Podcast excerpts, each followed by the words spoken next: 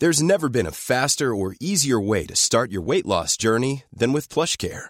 PlushCare accepts most insurance plans and gives you online access to board-certified physicians who can prescribe FDA-approved weight loss medications like Wegovy and Zepbound for those who qualify. Take charge of your health and speak with a board-certified physician about a weight loss plan that's right for you. Get started today at plushcare.com slash weight loss. That's plushcare.com slash weight loss. plushcare.com slash weight loss. Before we begin this episode, just a trigger warning. Help is always available. And if you need to speak with someone today, call Lifeline Australia on 13 11 14. This podcast is recorded on Noongar land. We'd like to acknowledge and pay our respects to the traditional owners of the land and extend that respect to any First Nations, Aboriginal, Torres Strait Islander and their elders who are listening today. We respect their spiritual relationship with their country. Have you ever wondered exactly what it is that that married man found so appealing about paying for it? Or watched the murder doco and thought, how can that monster's mother still love him? Welcome to To Be Frank, the show that invites you to step inside the world of Constance Hall as she explores the most interesting topics and people from all over the world. With no BS, no filter. Now, your host, Constance Hall, and co host, Claudia McLeod. Hello and welcome to another episode of To Be Frank. I'm Constance Hall. And I'm Claudia. And I'm Marika. Marika's introducing herself. Marika contacted us with a story that she said, Look, I'm not sure if you were interested in talking about this topic because it's not really spoken about. And funnily enough, Con and I had actually discussed this a couple of weeks earlier, but we thought, well, how do you sort of find someone with this kind of story? And, you know, some people aren't willing to talk about it. They're still experiencing a lot of trauma. And then Marika found us. So I feel like this was meant to happen, this chat. Marika, in July of 2021, you found out something that would turn your life upside down. Could you take us back to that time and tell us what happened? So, firstly, thanks for sharing this story. And it obviously is going to be difficult for some listeners, and it's probably going to be difficult for me to share some aspects of it with you. I was at work, it was a normal day. I got a call from my ex husband saying, Can you please come and pick up the kids? I went and picked the kids up. He'd said that the police were there. I'd had a conversation with him that had left me feeling cold. I had no information to clarify um, apart from that the police had been. He told me that he had deleted a picture of my son naked off his phone and immediately my alarm bells were ringing because I was like, what the fuck are you telling me this? Because he'd said 6 mm. months before. And so I'd driven over and I was, uh, you know, feeling a little bit crazy and trying to behave like nothing was happening. Picked up the kids, had to go back to work temporarily and took them home. How old were your children at this time? My daughter was 16 and my son was 14. My ex was supposed to be taking my kids to Newcastle to visit their grandparents the very next day. And I was just like, I have no idea what was what what's happening went to work the next morning. I rang the police and I said, Look, I don't know if you know about me, but you went to someone's house yesterday and this was the situation. I'm the mother and I've got some concerns. And immediately I was put through to the SOCIT team, which is the Child Sexual Abuse Unit of the police in Victoria. I just said, Look, I'm the mum. They had no idea I existed. I said he's planning on taking the kids um, out of state, and I'm very concerned about that. And he was arrested within 25 minutes of that call, pretty much for uh, yeah child exploitation. So he wasn't arrested before that. He was arrested after you went in. Yeah, after I went in, essentially he hadn't even mentioned anything. Like I had full time care of my son at the time, and I had weekend care of my daughter. And essentially, I was just like, they, they didn't think I was important enough to let know, although it was important enough that I picked them up and protected wow. them. Was he saying that it was a picture of your son that led to his arrest? Pretty much the story entails that he groomed the entire family, but he essentially groomed my son to be the one to take the heat. And so, whilst he was sitting in the kitchen talking to the investigative unit who came in, stormed through the house, and took all their electronic equipment, he was in there blatantly blaming and setting up my son, who essentially my son was groomed to be the bad guy. My daughter was groomed. She was fawning really in the family, and she was the Oh, the star. And so it's been difficult to break that that down as well. So it was a shock to the system. What do you do when something like that happens? so what was he charged with? So he was charged with 14 counts of variable and deeply disturbing acts of coercion, including exploitation material, both to produce, sending, using carriage services, encouraging other parents to abuse their own children. You can hear the shaking in my voice. It's deeply disturbing Oh, Marika. for no second do I believe that it was just something that happened all of a sudden. I just think that he finally got caught.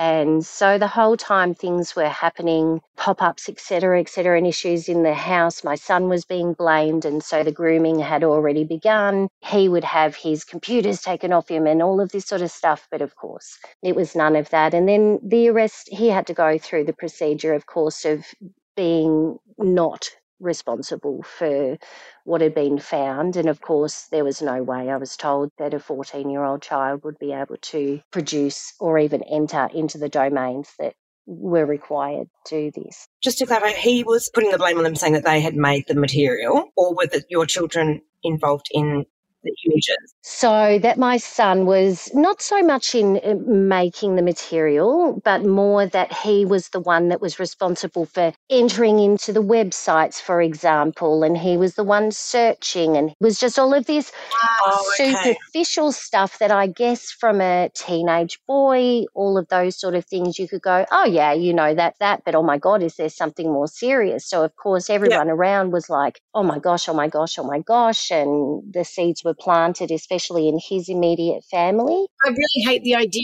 of an abuser being able to abuse and then one of the main victims, which is yourself, has their story robbed of them. Yeah. I just hate that because it's something, especially someone as sort of obviously you have such a mind of wanting to be able to have a voice for the people that don't have one. Legally, you know, because there's no nothing outstanding court wise, you're allowed to tell your story. There's nothing outstanding. He walks pretty much free with release conditions around him. Yeah, so he got arrested and then he was let out on bail. Yep, So what happened after that? So he got arrested. and he was then released on bail awaiting sentencing. He went and lived in Newcastle with his parents. We were advised wh- whilst we were in Victoria that it would go public and we were in a rural town and best advice was to get out. Oh, Wow.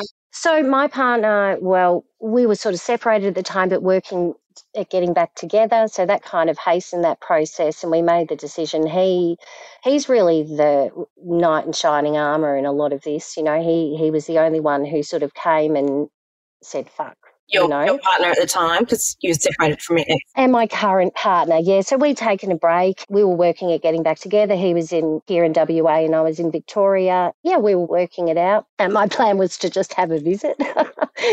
then we sort of went, well, you know, fuck it. Let's just do what we need to do. We need to sort the kids out. We need to change perspective. The problem with that is as soon as you leave the state, there's no other help. Mm, So basically, we've been dealing with this on our own right.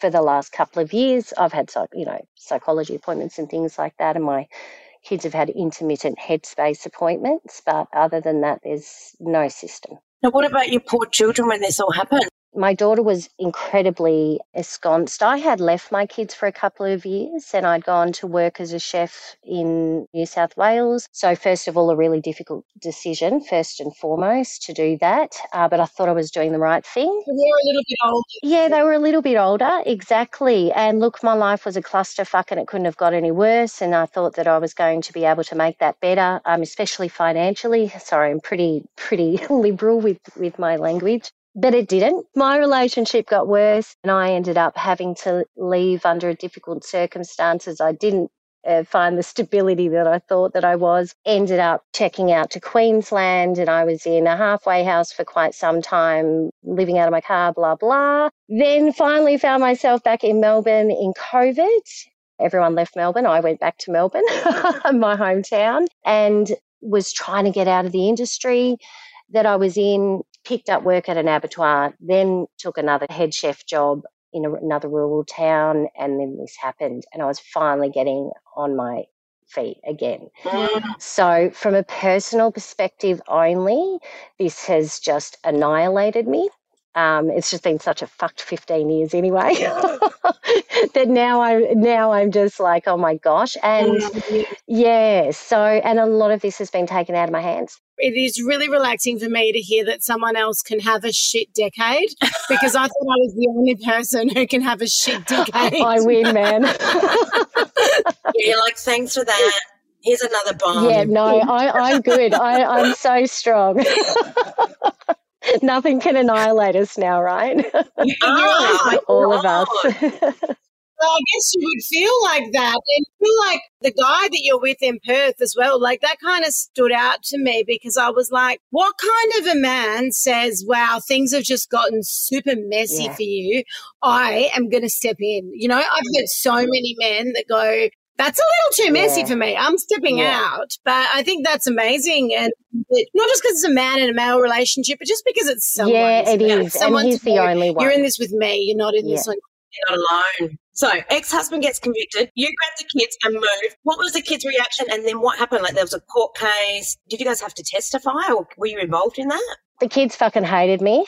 No, I didn't have to do any testifying. Kids didn't need to testify. Unbelievably so, I was not ever asked for any character references or anything like that. We can go into that process a little bit more.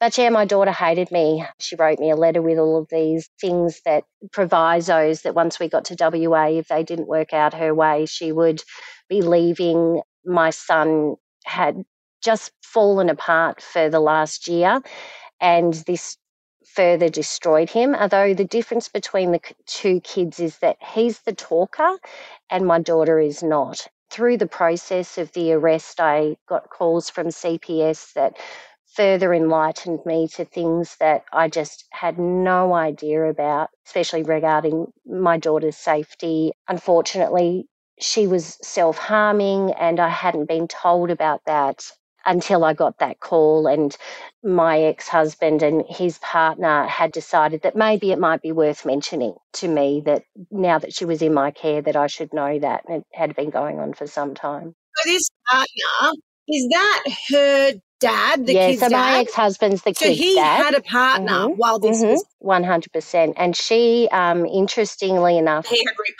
well. yeah, so he'd repartnered as well. She had four kids, and then they had full time care of my two kids as well.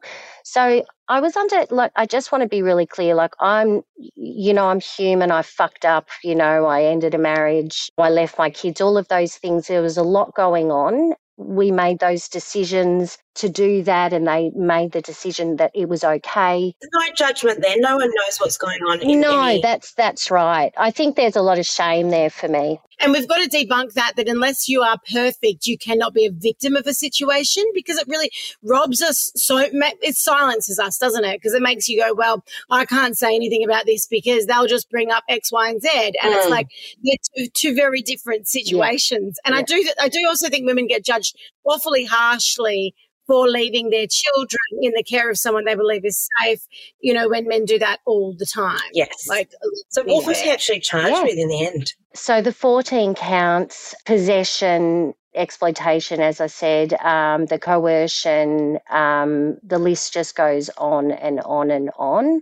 Um, unfortunately, I didn't get notification. Um, it's it's a really tricky thing unless you know what you're doing. I missed out on the actual day that he went into court pre-sentencing, so the actual day where everything was read out. The only person who was present for that was his current partner and my father. Then I found out that the court case had happened and that, that sentencing was the following day or two.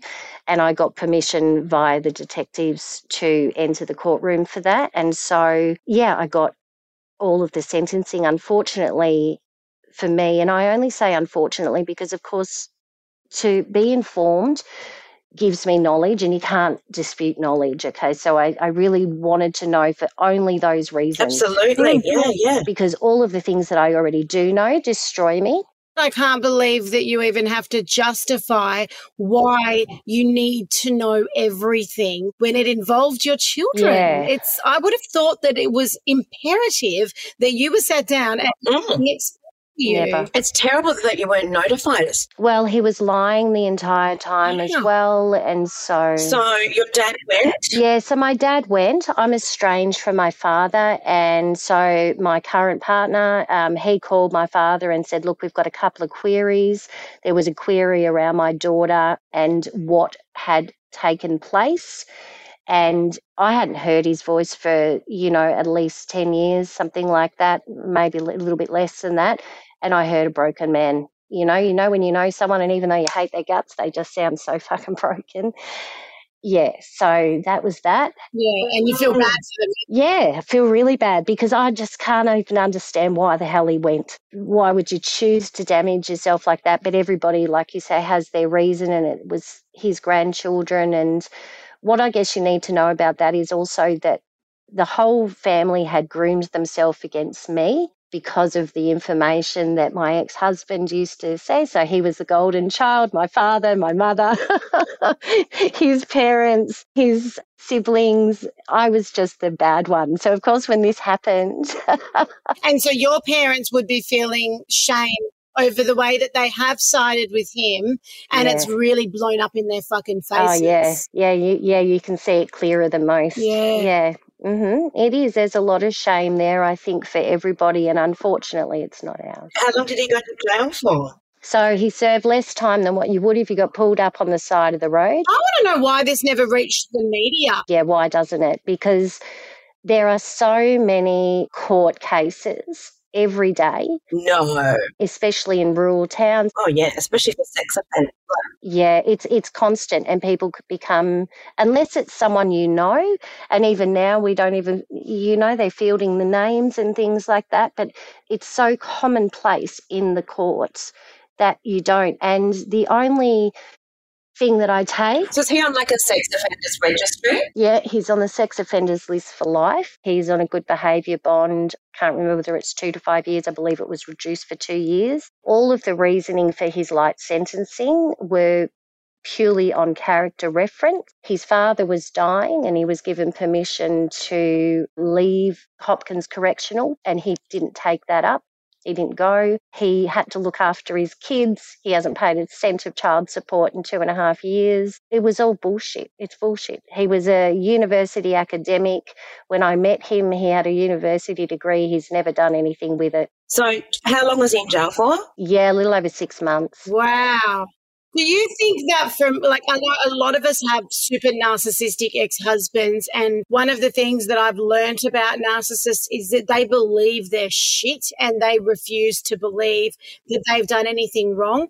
Do you think that after this has happened to him that he still believes he didn't do anything wrong? 100%. So I had it explained Wow. to me by my psychologist, who luckily I just fell into her arms really. And she has worked very heavily with CPS and with convicted pedophiles as well. So thank God that I found her. But she explained it to me like this that if they get a lenient sentence, it simply creates grandiose behaviour. So the day that he was being released, he rang me from jail. There was no reason for him to call me. That's fascinating, isn't it? The kids were at school. It wasn't to talk to them, and I had cut off all contact by then anyway. And he had simply rang me to essentially say that, look at me, I'm free. It's not as bad as what you think. I can picture it. I can I know a man like that. Yeah, yeah, it is. There's a lot of those narcissistic traits. Yeah. And I think oh, if if you've got any experience with it, you can actually understand it. You can understand the grooming.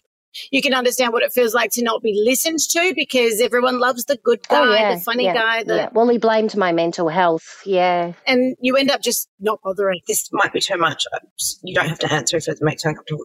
Was there anything that you look back on now and go, little things that he may have done when, you know, when you were together? Absolutely. Right from, you know, we met in London 2000. Because I'm just thinking, like, this might help other people, you know? Yeah, 100%. Hindsight's a beautiful thing. It really is. And you can't really do much with it. Isn't it? but um, yeah, when I met him in London, some of the stories he told me, like he'd hooked up with a prostitute and she'd robbed him dry because she took him shopping. You know, he took her shopping and he spent five hundred pounds on it. Alarm bell, right? He'd gotten lost in, you know, taken a wrong phone call in India and ended up somewhere else. And there was just lots of things. But the most pivotal thing that I can tell you was this. He got a computer from a friend and I remember sitting in his parents' lounge room, and all of a sudden I noticed a look on his face, and I said, What's up?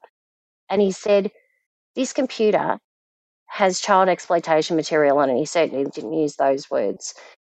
And I went, What the fuck? I knew the people that it had come from. And I said, I think that you need to take this to the police. And he didn't.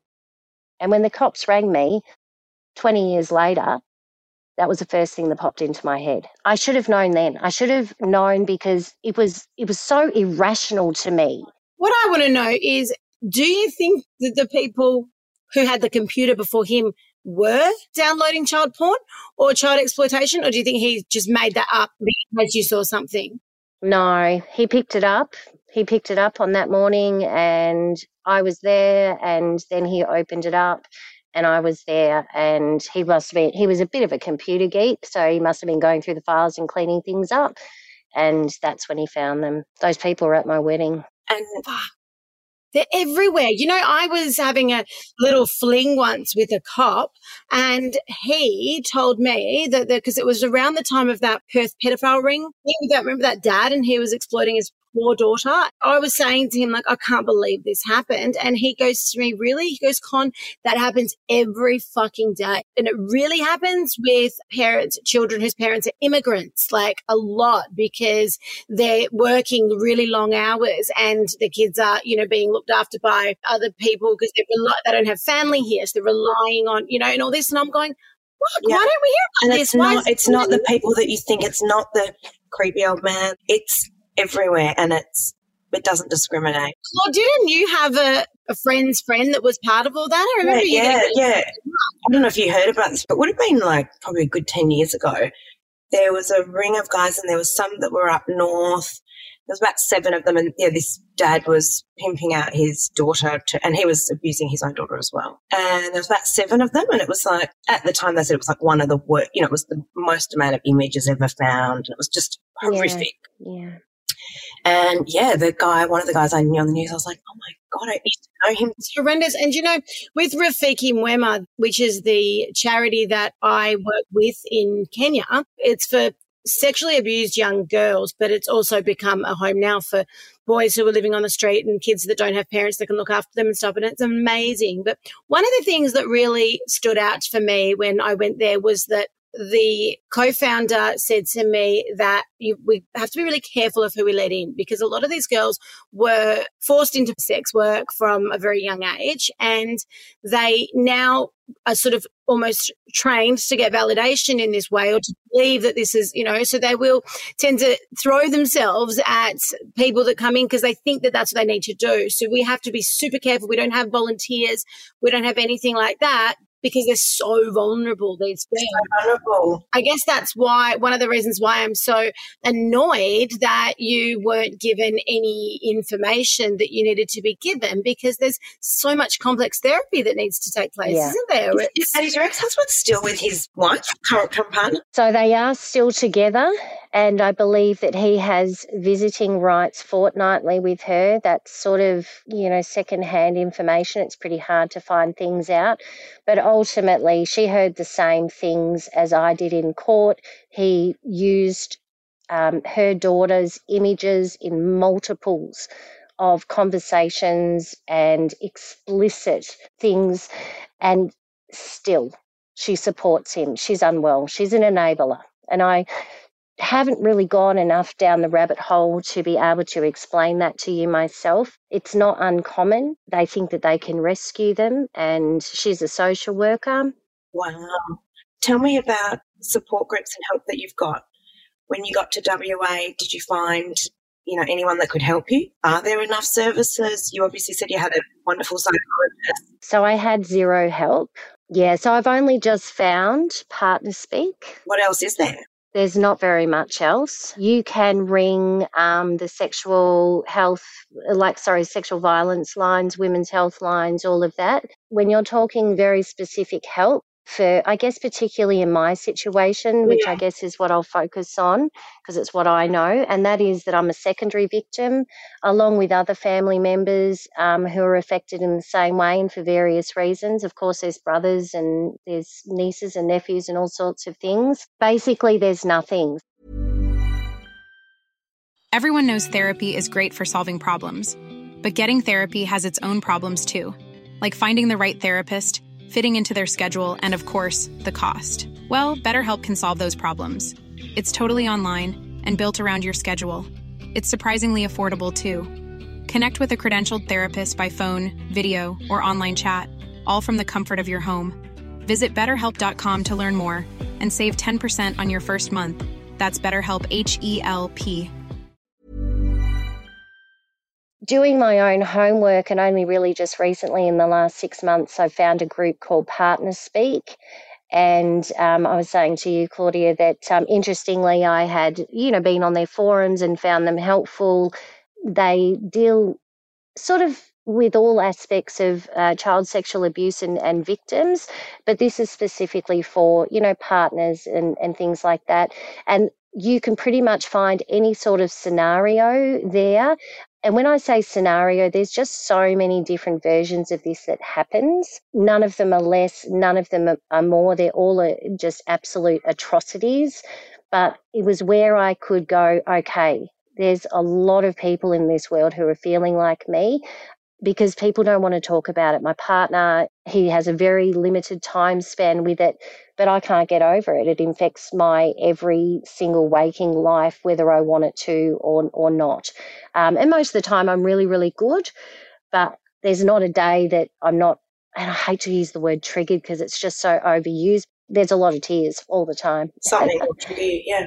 Well, I think that is something that partners often find is like you're not getting over this and it's like well i'm not gonna you know and so it can be frustrating for partners i hear it so often when it comes to trauma like mm. people expect there to be a timeline and there's just not. It's not linear, is it? It's it's it's it just keeps going around. But yeah, back onto the ex partner for a sec because I actually have an auntie. Well, I had an auntie. She's passed now. My great auntie, my mum's auntie.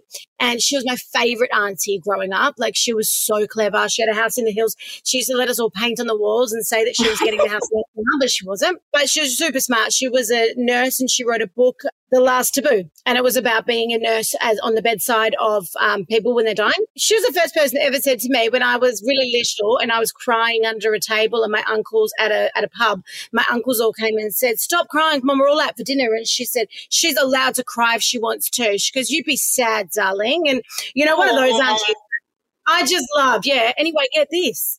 Like, we all loved her because she was that fucking smart and that lovely, but and cool she married a pedophile. Mm. She married, she met him while he was in jail, believed she could save him. They ended up, it was in the news. I'll have to get my mum to tell me his name again. They ended up having to, when he got out of jail, he got shipped to back to the UK where he was from. She followed him there. I think he died there and she came back with Alzheimer's and um, ended up passing away a few years ago. But it was so weird because she was that independent. You know, she was that feminist growing up. And then this guy was just a repeat offender over and over and over again. And I never met him when I was young, but I think a, a few about like, you know, people that I, my mum knows and kids and stuff, she'd actually had, I guess, like exposed them to that but it is it's crazy and there's a world out there not the world so of true. partners speak but the world of actual people that don't want to see the reality in that situation. Yeah, they clearly don't. Or, I mean, look, it's probably in a way, it's a bit like, you know, when you're with an abusive partner and it's frustrating when everyone's like, don't leave and how these smart women end up with them. I just have no idea. All I know is I thought I was going crazy. Yeah, well, the funny thing is that, like, when you say that, you know, you carry a lot of like guilt, but don't we all as parents? We question everything that we've ever done. I just think that after hearing your story, I'm super inspired by you because you dropped everything, especially considering you weren't full time with your kids at the time. Yeah, it was a pretty big break for all of us. Yeah. Yeah, you're copying it from your kids. We all know what teenagers are like. Are you still copying it, or if they come around, is your daughter still there? Uh yeah, my girl's still here. She oh. yeah, she's she's really integrated into WA. She's yes, you know, really academic and you know all the rest of it. My son is equally as cool. Um, he took ages. He took about a year and a half. He struggles differently he struggles. He hates school. All of that sort of stuff. Yeah, yeah, me too. yeah. It's so tough. Like I was saying to Connor, mm. the fact that you had to up and move anyway, and the ages they were, like teenagers. Like my daughter told me I was making her commit social suicide by getting a different bus to the one we were in before because there's randoms on this bus. So the fact that you moved them to the other side of, you know, the country, oh, you would have. Gone. Yeah haven't they? Because you get, as a teenager, your power and your place in this world shifts from being towards your mm. parents to being in your social scene. And they've had to up and leave their social scene. It wasn't okay anymore. So they've been through, and, and yeah, they've been through so much. Do they still have a relationship with their dad? No, no. So I felt, I guess, obligated as hard as this is to say that up until the sentencing, you know, I was dealing with, I have no friggin' idea what's the truth, what's not the truth. My children are missing their dads. What do I do? Everything in me wanted to just sever it. But it's not just about me, and it certainly wasn't at that point, and nor ever will be. So I had fortnightly calls that then became sort of monthly calls because they were very, very difficult. And he kept breaking the rules around things. He wasn't meant to talk to the kids unless there was a supervisor, uh, you know, i.e., his parents around. Um, and I just got sus, and I realised that he was had he was never with his parents. He was always just talking to them. Yeah. Um, and once the sentence had been delivered down, that was it. There was no more. I think I we had one more conversation before he went into prison, and then that was it. And how did that conversation go with your children? Like, to be honest, my son was fairly practical. Well, have fun kind of thing like that you know at 14 yeah yeah. But to be no to be on the other side of that there was a lot of um, anxiety for my son. He i guess he was scared his father would take his own life. He's a very inquisitive kid. There's nothing stopping him getting on to youtube and watching yeah. you know what happens to criminals on especially with these sort of crimes. My daughter she's taken a long time to struggle but mostly because of the relationship dynamics i think my ex husband's partner really sort of tried to shift into the place of, I guess, being mum. And she's very different to me, very feminine. I've, you know, been in the kitchen for 30 odd years. I'm pretty tough and rock and roll ready. There's no good eyebrows going on in here. and so, you know, she really received nails done and yeah, that's right. And so she really received not only that, she also had, you know, I guess a step sibling that was a year older than her that she'd become incredibly close with. She was incredibly close with her boys as well my son was able to separate himself a lot more differently because he was not in the same loving situation as what my daughter was or thought that she was. Do they believe that he's guilty or do they? 100%. Yeah. Yeah, so that, that I've dealt with that by telling them only the truth. Do they have a relationship with their step siblings still? No, you... no, because it's just simply too dangerous. And yeah. when I say dangerous, she's still supporting the very person that perpetrated against her own children. Yeah, I was say they're all in the house and yeah, that's really an unhealthy, horrible position to be in for anyone. What about the yeah. other parents of the children? Mm. It's a fascinating case, isn't it? Because he, he kind of did he coerce the parents to do things that they didn't know they were doing? It's very hard for me to to make comments. So I only know the sentencing, so in the way that the mm. crimes are labelled, um, and the way that the judge read out the sentencing. So from a you know coercion point of view, he asked a parent to just play with their daughter, just pretend it's a game that sort of behavior. So it's that grooming and the encouraging and all of that sort of thing that that but then it gets far worse. And that's where for me the advocacy comes in because for every single one of those children's photos of which there are hundreds and hundreds of thousands of them, they're there forever and none of those children had any choice. It's not just a little bit of this, it's not just a little bit of that. It all And comes under there. the same banner.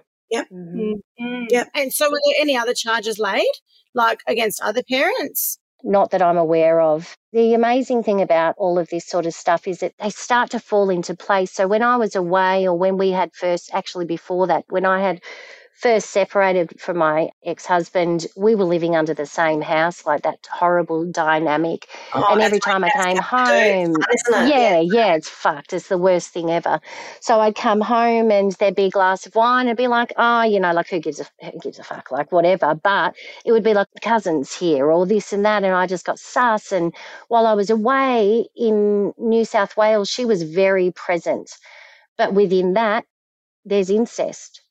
So, okay, which harks back to did I know anything?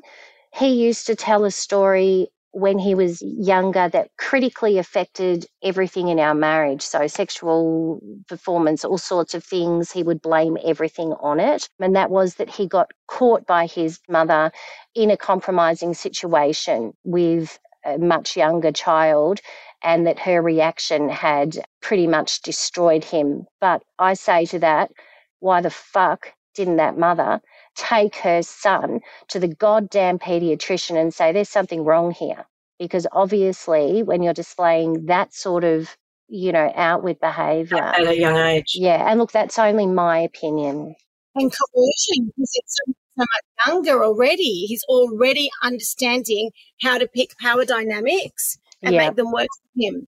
yeah, Oh, He must, course. he be pretty uh, like manipulative, like I hate to use the word intelligent, but kind of guy to have been able to. incredibly so. Yeah, incredibly. He manipulated every single person in the entire sphere. And my guilt and shame of bringing that person into my environment is is where it I guess hurts the most. Oh, you, how would you know? You know, they don't have sex offender written on their forehead, which some should, I think. I think it's important for women leaving like horrible marriages to see this because you're often waiting for your moment, you know, your moment when everyone realizes that you were right and he was fucked. And Exactly. That's so true. but look at this, There's like a look at small element of that without me smiling. Yeah, no, yeah, yeah. But what I'm saying is that you got the conviction, and it is like clear as day that he is fucked and that you needed to get away. But you don't get any phone calls, do you? You don't get anyone going, oh, by the way, we're sorry that we didn't like understand Yeah. how hard it was for you. Now we mm. know. No. You never will, No. really. No. Well, I'm never get it. estranged from just- my sister. Yeah, everything. So There you. I took a phone call from my sister on the, the, the sort of, I I guess, the very initial couple of nights. I haven't spoken to her since. So she's just, she, it's too much for some people. Don't hold your breath for validation, women, because you're never going to get it, and you're only ever going to get it from No. your fucking closest and the people that really that always cared. Isn't that interesting? Like that comment that you said it's too much for something, yeah. which, which you know, I've I've heard that a lot lately in different contexts, and it really gives me the shits because it's not like you have the choice. You didn't make this happen to yourself. It's too much for you, but you fucking have to deal with it, right? And you have to deal with it for your children. That's what I hate about like everyone being so soft. You can't be soft around this. I want to use the new government ad maybe as an example. Just, I think it's fantastic that there's this new ad and we're actually embracing the topic outright. Why the hell are we turning into cartoons when we get to the serious point of the conversation? For someone like me, I don't know how anybody else feels about that. What is the ad? I haven't seen it. Uh, so it's an Australian government ad about child sexual abuse awareness, and it's really good. So it's all different mediums in that, you know, there's a grandparent, there's a, you know, father and child, there's all different demographics. And as soon as the conversation turns to sexual abuse awareness, as in, you know, it's not okay if, everyone's a cartoon. And I just think it totally belittles. Mm, We're not turning into cartoons just because we're talking about sexual abuse. totally. You know, we need to keep it real. This is happening. You know, uh, the statistics are one in every three girls. And it's happening a fucking lot. Yep, one in every three girls, and it's I'm just checking my numbers, and one in every five guys. So drive past a high school and think about that when we're when we're going about our day. And for me, that's I guess the effect this has had on me. I cannot walk around in my daily life without understanding those numbers. If I've got 600 kids at a school, then that's an extremely high percentage of children who are being some undeniably so hurt and not discussing it or will ever be able to discuss it and it will damage their lives forever And by someone that they know that it's by not, someone that they know. and it's usually by someone that they know that's surrounded by children. I've heard that the stats are growing on child on child Yeah. um, offences. Obviously, a kid has either had something happen to them or they've seen something on their parents' phone or whatever it is. And there's like a, a child on child, like what your ex husband did, or maybe not to such a, a like big degree with it being someone younger. But one of my kids came back from basketball and said to me that they were playing with like a much older boy and that he was like tickling them for the ball back and he tickled him in a like Yeah. near his ass and he was like what the fuck and my kid came home but i was like when he telling me that i was like i've heard that this this Yeah, is a because they're thing seeing you I it, mean? seeing images, and yeah. Yeah, I Yeah. think um and um yeah. no it freaks me out so can i ask are you still chefing I'm doing everything that I can not to. When Claudia first spoke to me, I was actually catering for a 121 year old. So I was out barbecue grilling big hunks of meat. I was so On that really hot day, on that she was like, I'm hugely hot day. But no, I changed my life. Yeah, wow. Yeah, I changed my life. I decided I was already trying to get out desperately because um, hospitality just killed me. That's a whole other podcast for you. I love art. So I've been transitioning into art. And when I moved here, I was like, I'm not going to go back in the kitchen if I can help it. And yeah, I've been really lucky. My, my partner has just been really supportive. First of all, I'm just too burnt out and over emotional to be in a full time job of any. I'm really, really high functioning, but I fall apart far too easily and it doesn't fall apart in public, it falls apart at home. And so I'm trying to keep it all a little bit, yeah, tied up. And art's my fuel. I've got a studio with a gorgeous artist collective, um, and I, it couldn't be better for me. Yeah, so it's a real outlet. I've painted some pretty nasty things. There's the one in the background there, which is funny, but that's called Extension of Self, you know, it was just uh, in one of the local art groups, but she was put in a dark corner, so she's obviously too. Let it all out, Marika. what suburb in, in wa did you move to you, you've got to laugh because we're in Gozzy. So, and I had no idea that this is the gang- that this is Gangsterville. But- no, it's funny because my husband's from Esperance, and when we were like moving to Perth, he was like naming all these suburbs. But when you grew up somewhere, you know what it's like. You're like, no, no, we can't be there. No, like uh, in in the end, it was just like Fremantle. I was like, yes. yeah. Well, I was I a bogan in Victoria as well. I grew up in Frankston, so it's really nice. I'm just, you know, I'm just, you know, You can't take that. elevated Can't across take the bogan out of a girl. That's right, total Westie. Before we wrap it up, is there anything, any like final piece of advice for any women that might be thinking that they are gonna that Or they even are in a listening to this and going, Yeah. hmm. First of all, trust your judgment. There is no reason why any child will ever come to you with any sort of information like that without there being a reason. They're just not developed like that. So, I mean, it might be just normal curiosity, first of all, but if a child says that there's something wrong, there's something wrong and it's worth exploring. I can't tell you how many threads I read, you know, in school forums and things like that that I'm involved in still that say, hey, you know, a teacher's been saying this to my child. Do you think? And I just want to scream, do you think? Yes, do something, you know, there, there's, there's no reason. Mm, Yeah, don't question it. Just go with it. Yeah. First of all, there's no shame, there's no blame. It can be anyone. I was literally sitting at home, you know, at work one day when this happened to me. There was nothing that I could have pre picked out of the ether that would have said to me that this was, apart from that one incident that was just 20 years ago and brushed it off. And you just think, Yep. nothing. But Yeah. could I have done Mm. something then? Was there a reason? Obviously, there was. Could have, should have, would have. Any, any other, you know, things that you think partners need to be aware of from your support group, from the threads you read, you know, things that are common, common occurrences? Yeah, look, I think the grooming is insipid, it's manipulative, it's sly, and you won't see it. If there's favoritism going on, if there are any indications of secrecy, if a child is, screens are an issue. It totally was used as, as a divisive You mean tool. like a, a parent wanting to spend more time with one well, child? it's divisive. So it, Yes, as a divisive, so it, it's really fascinating. Yeah, yeah, I would just say, look, you know, devices are, and devices, essential computer games and things like that. Like what the AFP is are talking about, it, it it's true. It doesn't take very long for perpetrators to get access to your children.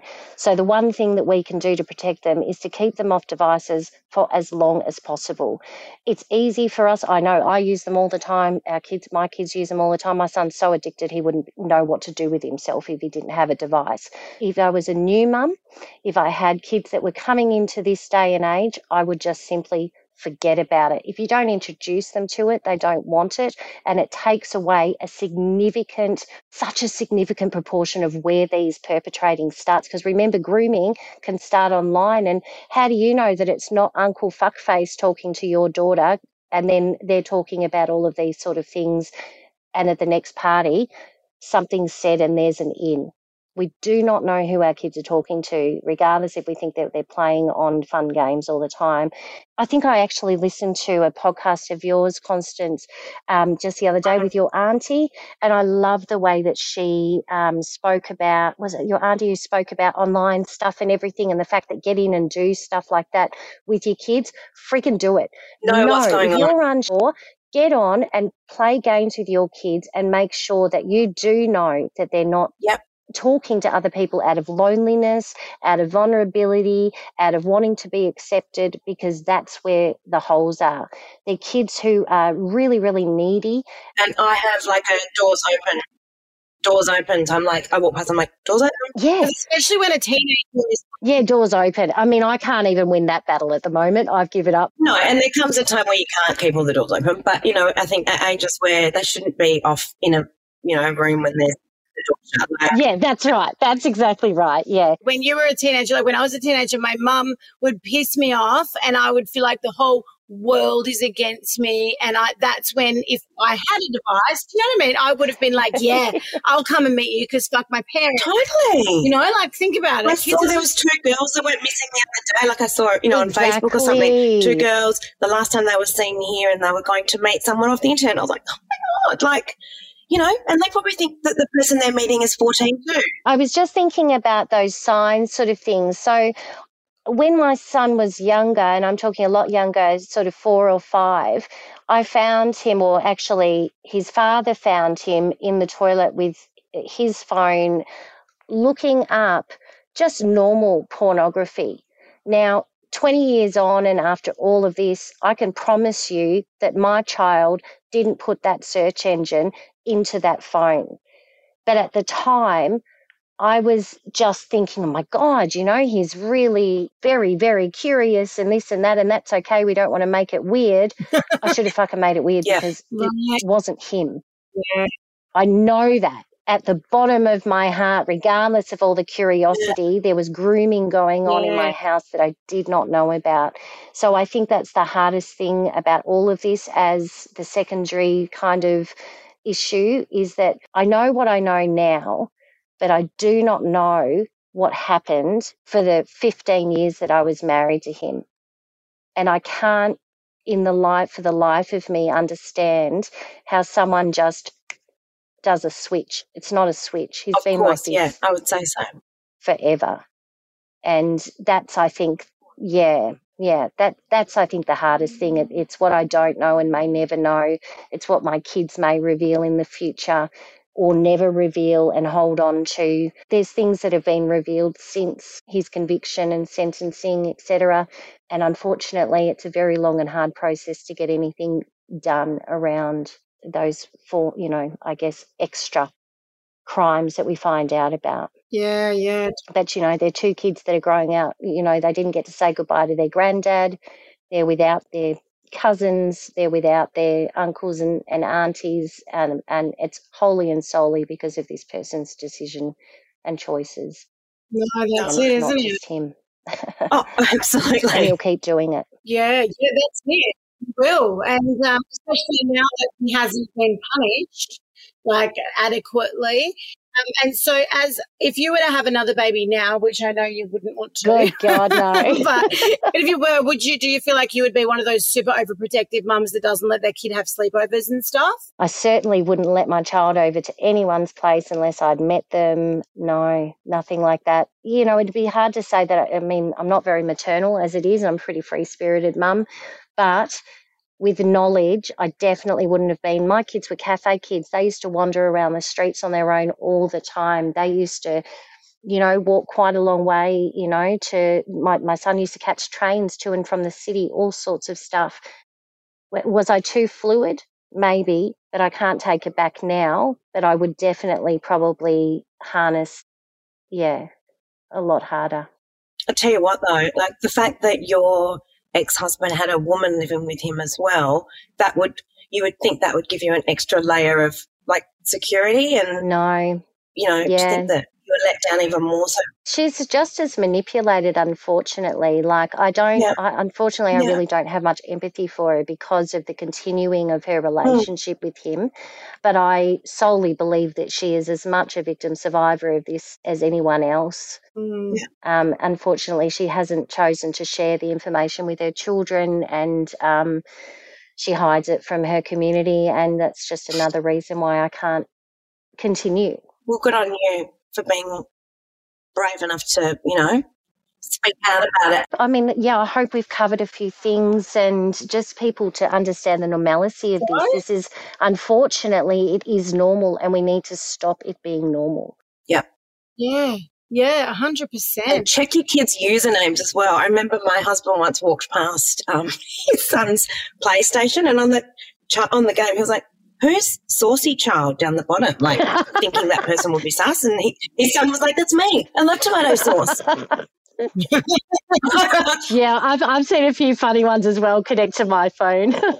yeah, and you think, oh, and then he, he was actually, I don't know if it was with that username, but propositioned by this guy to on the game to meet him and his friend at the park. You know, Yeah, yeah, Yeah. yeah, So yeah. That's right. yeah. It's so Yeah. insidious. Yeah, it's it's Yeah. everywhere, and it's a innocent thing that that kids think is oh, you know, as might be a funny name, but it's just a ooh, maybe we have someone who's just slightly more developed, and that's an in for me. You know, it's a different language, and that's that's the language of perpetrators is thick and despicable, and so the more that we use the the right language, the more that we understand that not everybody's a pedophile. There's a whole level of different things that come under that banner. And that's a whole other conversation. But Really? yes, yeah, it's very Right. complex. Unfortunately, too many rabbit holes. you hear about something happening to somebody's child and or your own child and it's really really like common for us as parents to reflect on us ourselves and be like you know what did i do wrong but also how come i've raised the kind of child that wouldn't that would have gone with him or that wouldn't tell me and and just looking at I'm always really good to like judge things like this because I've got so many kids. And so I can tell you right now that my one of my daughters, my oldest daughter, would never ever get manipulated or get like she, she could get groomed. Anyone could be groomed. That's that's true. She'd be very difficult. And it would be really hard to convince her that this was the right thing to do. Whereas her younger daughter, her younger sister Snow, completely opposite. Do you know what I mean? Like anybody could say to Snow, "Come with me, get in my car," and she'd be like, "Yeah, love to." There's got to be an element of, of the kind of kid that you are. I love sleeping in other people's houses. My son to this day would still be going to the car. Yep. There you go. Yeah. My son was that that was that kid's, yeah. And that's why he was so easily groomed into the position he was in. They know, they prey, they prey on the vulnerable. I think about, you know, his mum sitting there now without her lover, your brother without a brother. It's all of those those relationship dynamics and he Mm. doesn't give he doesn't Mm. care. Mm. It says enough. There is no remorse. He has never said I'm sorry. He has just maintained the lesser aspect of what he believes to have been his crimes. Yeah, and that all's okay in the world. Interesting though that he's given you a few little like hints along the way, like that story about, you know, in his early childhood. You know, I find I think that's really interesting. Yeah, uh, that's why I say, and that the judge maintained that this was certainly not um, a one off incident, that it was a historical um, behavioural Yeah. issue, whilst at the same time giving him a light lenience for being such an academic and wholly stand up person in the community. Yeah, Excuse yeah. my bitterness for a minute. Yeah. Thank you so much for joining us. My pleasure. Thank you so much for allowing me to share my words. And I just hope that it's made a difference. Like it, it isn't just, it, I never thought it would happen to me, and it did. And I'm just, you know, your normal bogan Wally sitting around, you know, who thought I had the eye, I thought I had the eye on everything. And I obviously didn't. Yeah, yeah. Thank you, Maureen. Thank Thanks you. so much, girls. Thanks for listening to another episode of To Be Frank. If you enjoyed this episode and want more, be sure to click follow. And leaving a review helps others find the podcast. Join us next time as we explore more interesting topics and people from all over the world.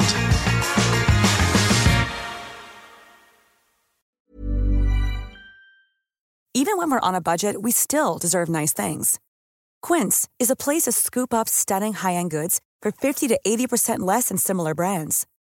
They have buttery soft cashmere sweaters starting at $50, luxurious Italian leather bags, and so much more. Plus, Quince only works with factories that use safe, ethical, and responsible manufacturing. Get the high-end goods you'll love without the high price tag with Quince. Go to quince.com/style for free shipping and 365-day returns.